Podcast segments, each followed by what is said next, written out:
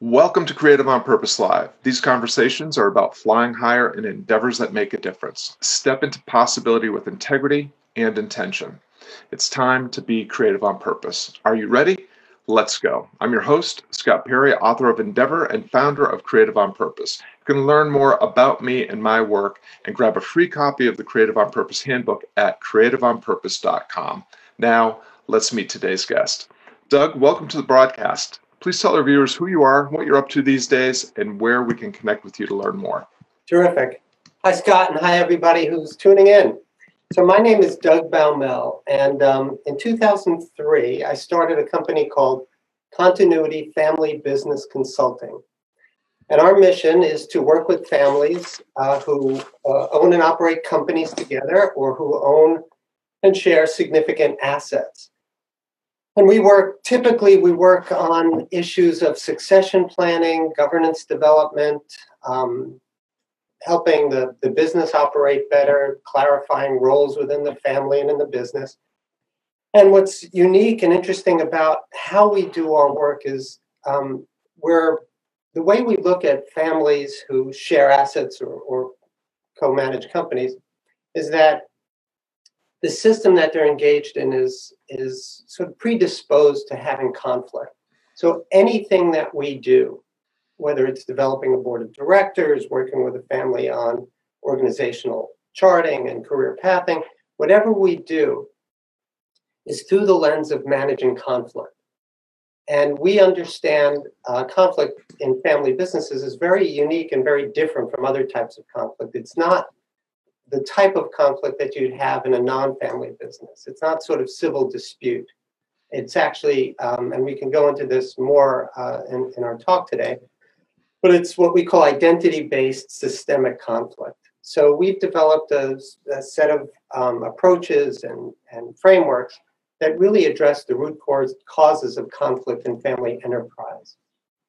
Um, so now today it's uh, more than 15, almost 20 years later, and we have oh about a dozen full-time people uh, in the company all doing this work across the country, and we're expanding internationally, and um, several specialists who we call in for specific purposes.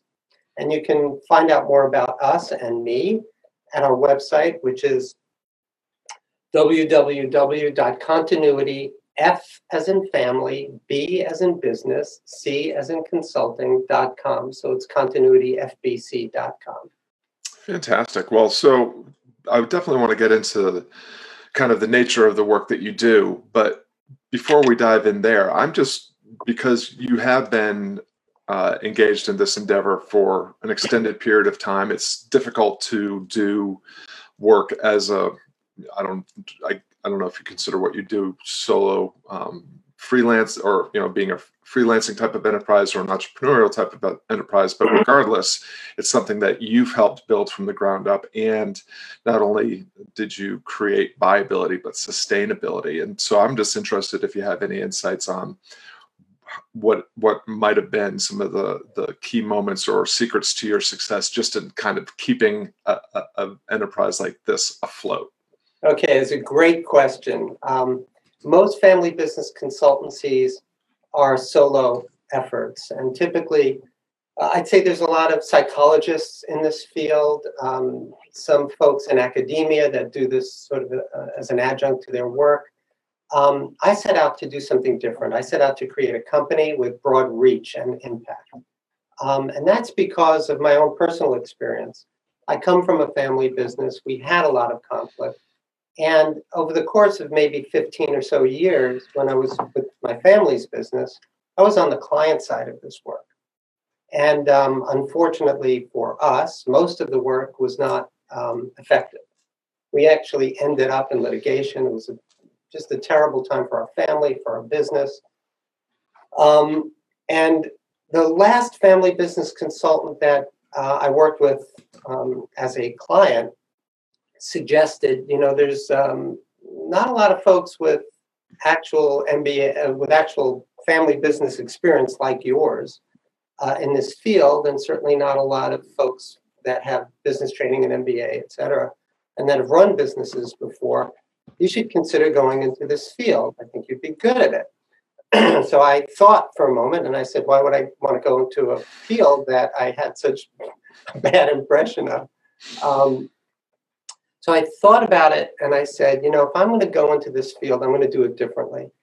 Our problem was conflict, and I think anybody, uh, any family that um, seeks out a family business consultant is willing to pay significant money to to engage in this kind of work and invest time, um, the time it takes to do this, um, is in some sort of pain.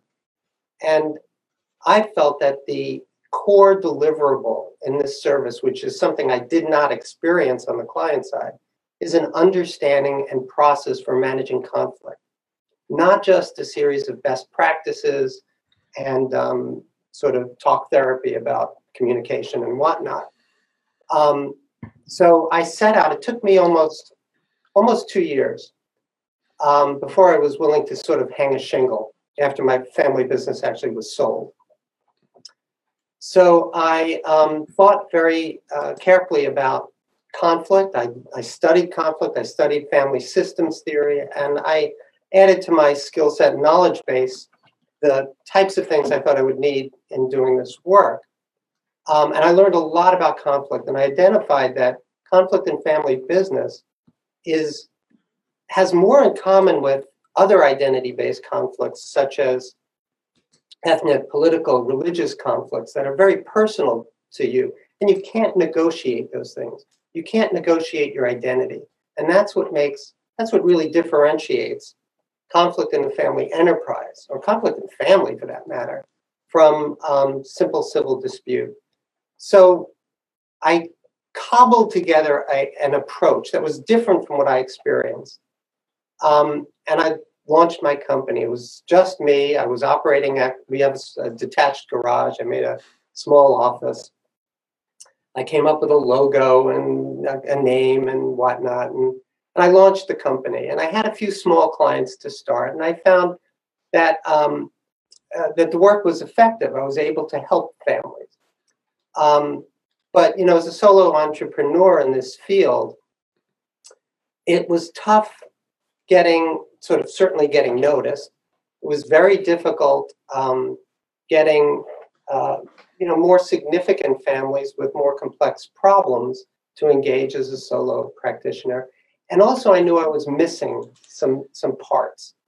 And um, at the time, I, I become president of um, an organization called the uh, well, the New England chapter of an organization called the Family Firm Institute, uh, which is the largest professional organization of family uh, business consultants and related professionals. And um, I was sort of drafted into the leadership of the New England chapter. And uh, my job was to talk to people who was inter- who were interested in this field. And luckily, one of those people that approached me uh, became my business partner, Blair Trippe.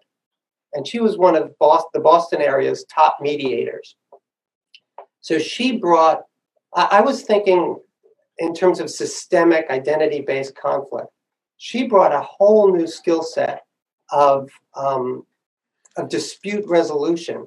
Now, as I said before, conflicts in family business are very different from civil dispute. But the skill sets um, involved in mediation, for example, arbitration, um, uh, active listening that, that mediators are, are expert at. Um, those skill sets were essential. Uh, Blair was intrigued. Blair has a, um, an MBA and a psychology degree.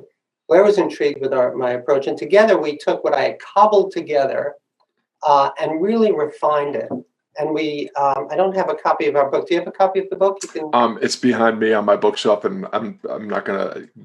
Uh, I'll, I'll, call and get one. Um, surprised I don't have one handy. No worries.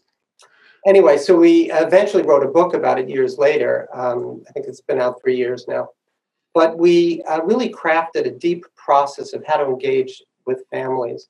And then over the years, we added a marketing team. Um, we added other consultants that were trained up in in our approach and our methods. We developed a toolkit so that when other consultants go into the field and work with families, we as partners can oversee their work, hold them to account uh, accountable standards regarding the tools that they need to um, come up with. And so the challenge for us at that stage of the company was scaling and scaling in a way because you know working with families is complex work it's important work um, and we take it very seriously of course and um, we need to make sure that this work is done well families invite us into their most uh, intimate secrets and their most intimate um, conflicts. And we have to be responsible. We have to be uh, on point every uh, step of the way. And we have to be helpful. Um, and often that's yeah and that, that's there's so much already to to unpack there. So I want to just because I I know that there's more to tell about the story about sustainability, but um, what I'm hearing already is number one, you really got started by scratching your own itch. You had this experience with your own family and your own family's business, and it was you know through you know the way that you were dealing with that that you were able to see the problems that maybe other people weren't able to see and you developed this this approach so i just i think that's a theme that just happens over and over and over on this broadcast yeah. I interview people get into work that um, is helping people solve a problem that they themselves first experience so i wanted to, to highlight that but also um, there's two things here that maybe also lead to the to the scaling and growing piece that that you're getting to which is you're dealing it seems to me that you're dealing with kind of two very two dynamics that we oftentimes separate. You have business things going on and then you have human things going on. And then of course the added layer of nuance is that they are not just human interactions but they're family interactions, which are always way more nuanced, sophisticated, and fun, and exciting, and challenging um, than just uh, your day to day with you know peers, coworkers, and what have you. So, I would love to just before we get more into the the growth piece, what are the elements of your approach that um, allow you to kind of step into that human to human, or you know just to the, I, I, guess I would see it as like an empathic piece more than the the the bottom line business you know finance piece. Yeah, well, having an understanding of their of their business, where they're what makes them money, how they're organized, that's essential if you're going to work with families in this business. And I'd also add to that wealth. We work with many family, affluent families and family offices where they've sold their business and uh, what connects them is not management of a company or ownership of a company, but ownership of either real estate or simply um, uh, cash, money. Um, and uh, that has its own separate dynamics. Um, okay, so how we approach uh, our work. So, I guess the best way I can explain this is to um, tell you about my college experience. One of the most impactful um, professors I had, I went to Cornell and I studied electrical engineering. Electrical engineering teaches you about systems, right? And it teaches you how things connect, how things work together. Um, one of my most impactful professors, I was fortunate enough to be in Carl Sagan's astronomy class. That was mind blowing. Um, and my big takeaway, and I still have my notebook from that, that class, the big takeaway was he said, if you truly understand a system, you should be able to express it mathematically. And that stuck with me. So when my family business sort of imploded, my own family business, um, I took those two years thinking about, well, why and why did, why were the consultants we hired, why were they in, mostly ineffective? And I thought back to my coursework with, with uh, Professor Sagan, and I said, well, family businesses are a system. Conflict is a system. How do I better understand that? And I thought about um, teasing out what the elements of those two systems were that interacted with each other. Um, one of the things that popped off the page for me was this idea of interdependence And if you compare a family enterprise to a non family enterprise, stakeholders in a family business are connected and interdependent in so many ways. So a family business is distinguished from a non family business because stakeholders are just connected. Like if you think in your mind of a complex watch mechanism with a lot of gears that are all meshed together. The more moving parts that are interdependent and connected together in a system, the more opportunity for things to go wrong. Mm-hmm.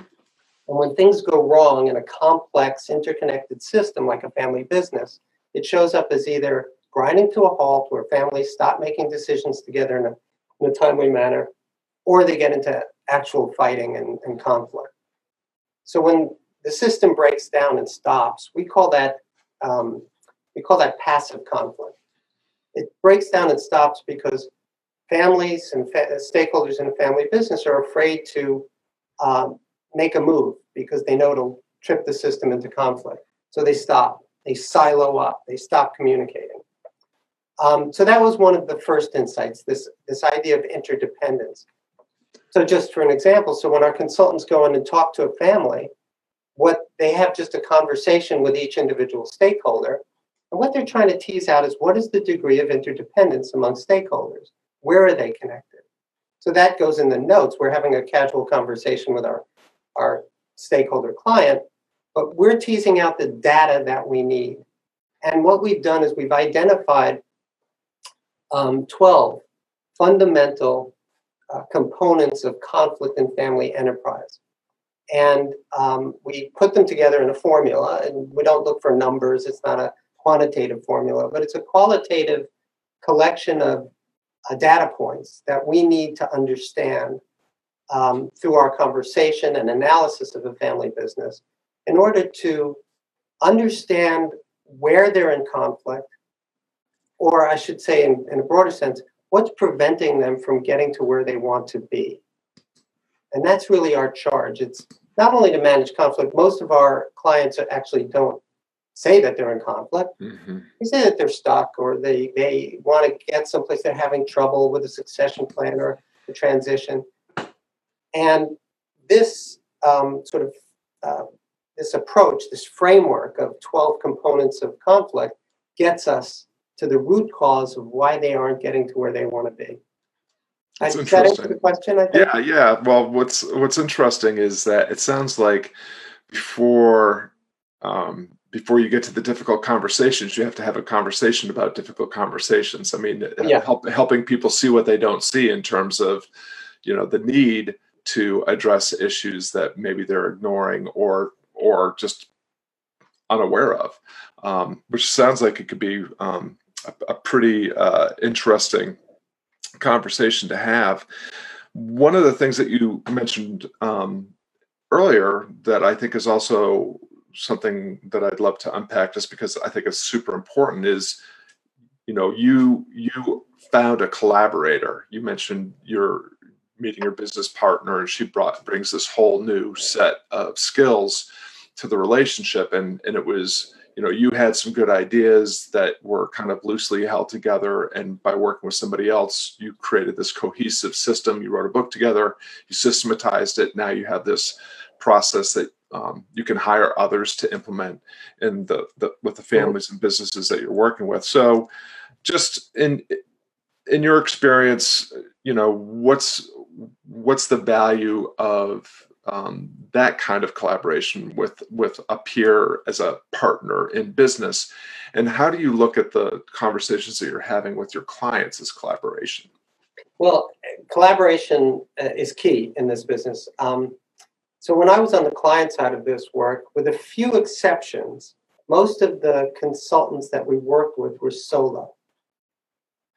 Um, and because they're solo you have only one chance to connect. So um, when we come in, we we most of our work, by far, the vast majority of our work is done as a gender balanced team.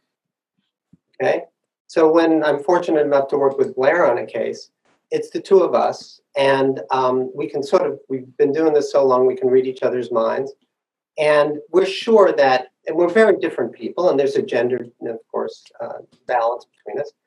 Um, when there's two of us interviewing a, a stakeholder, we're sure that well, we're doubling the possibility that we're going to make a really good, trusting connection with them, which is essential. Um, that's number one. Number two, having somebody that has participated in all of the conversations we've had, has done all the analysis together as a, as a team, gives you somebody that you can have substantive conversations with about what you heard, what you're thinking, what solutions you thinking you're thinking of floating, and you can get that pushback. You can get that ch- challenging of your assumptions and challenging what you heard and what it means. And together, uh, one of one of the things Blair and I say is, um, we fight so you don't have to, because we we constantly do that. You know, we leave a, a, a day where we've met you know eight family members individually, and we're hashing it out. We're going through our framework. Um, but she might have heard things that I didn't hear. She might have interpret, interpreted things that I didn't uh, interpreted differently or or whatever. And the product just gets immeasurably better when you have somebody that has complementary skills, a different way of looking at it, and you can really hash out what is what is truly in the best interest of, of the client. Love it. So, one of the questions that I often ask guests, um, just because it's always really interesting and revealing, is that is you know in any meaningful in, enterprise or endeavor, you are going to come across challenges, um, and you know whether you want to call them mistakes or failures or impediments or what have you. Sometimes things don't go in just the way that we had hoped that they would go. And so I'm just wondering if there's a moment in the arc of your, you know, this 20 plus year journey where, you know, you, there was one of those moments that you could call it a challenge, opportunity, a mistake, or or a failure, what have you. And you know, what was it, and how did you um, either overcome it or use it as a lesson to make things better going forward? when families are in conflict, they want us to take sides, of course. Each each stakeholder feels justified in their position, and they um, won't necessarily trust you unless you are on their side. And we have to be on everybody's side. We have to advocate for everybody's interest and do it in a way that um, is transparent. Um, and it's a difficult balancing act um, I can think of, I'll answer your question in two parts. In this um, sense, uh, when we're entering a highly conflictual family, and we take cases in active litigation, I think we're the only firm that does so. Mm. Um, so families are lawyering up, and somebody finds out about us through another advisor or something, and we come in. And these are families that are really polarized. Um, on one occasion I can think of, one of our consultants got compromised, said something in a meeting where um, the group thought they were aligned with one of the stakeholders, one, one of the branches. Uh, that consultant was not compromised in, in reality. Uh, they were not biased, but they lost the trust of the client. And I have to say, you know, we push, we make change with clients. Um, and it's, uh, we have to be willing to be fired. We've never been fired yet. But um, in this case, we were almost fired. And we had to reconstitute our team. We had to take that one person and replace them. Um, and we had to talk about, had to have this difficult conversation with the client and say, you know, this is difficult work. We're constantly being, um, uh, you know, torn by the different uh, factions within a family, and we have to do. And in that case, uh, we acknowledge we had to do a better job of being transparent and clearly unbiased. Um, so, you know, in terms of a failure, uh, we reconstituted that um, that team um, we worked with them. They rehired us. we, we believe in a beginning, middle, and an end to each of our tranches with a family. They hired us three more times over the course of, uh, I think, two and a half more years, um, and uh, had a wonderful outcome. But I think that was a, a, a point where we were very challenged, Mm. very challenged. Oh, what I so what I'm hearing in that story is, um, even though your consultant hadn't really compromised themselves, um, They lost trust. yeah, there's there's a situation, and it's acknowledging for everybody the transparency to say this is this is a you know we now have a thing, Yeah, And- we have a thing. and we can all accept and acknowledge that this this is going on because it's you can't decide what the next best step is forward until you accept you know until there's some agreement about what's going on right now um, so i really i love that story and i love the the idea um, of uh, you know being present but also the generosity of uh, instead of getting your back up and having to be righteous and ju- you know justify um, your your consultant or your company's position, but to just say, okay, this is this is now happening, and and and and now what? So those those stories are always really really profound. Well, we are um, starting to come towards the end of our of our half hour together. Um, for, you mentioned the book, and Yeah. um, I'm sorry I didn't have a copy handy, but I do. okay, very good.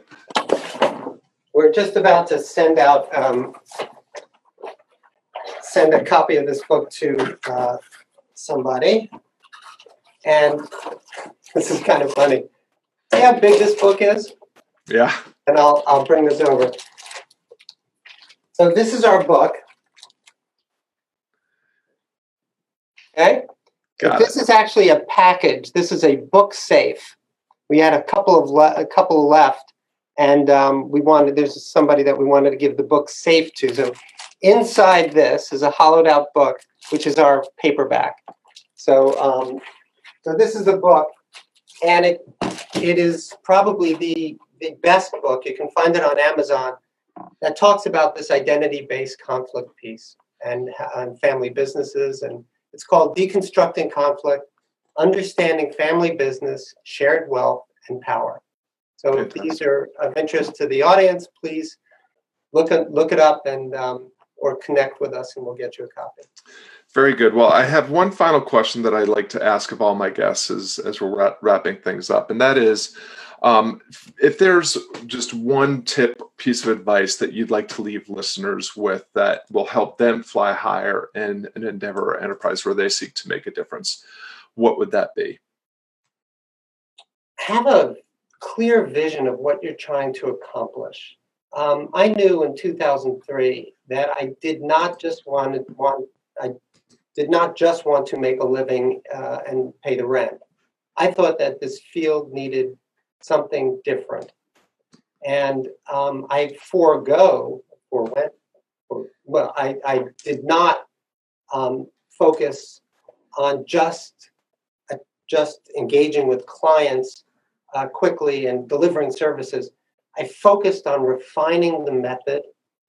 Um, client work was a big part of that, but I had a clear vision of what I wanted to do, and that was to be a uh, to make a difference in the field and to build a team that was capable of going out into the world and doing things differently and making a making a real impact.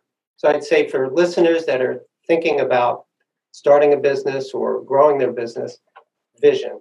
Know where you want to be. Because if you don't know where you want to end up, you're not going to get there. I love it.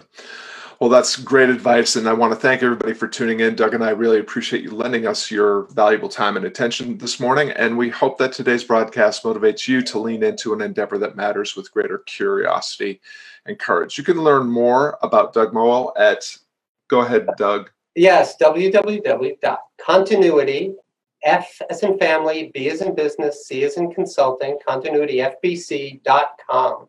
Fantastic. And of course, it's always great to see you at creativeonpurpose.com as well.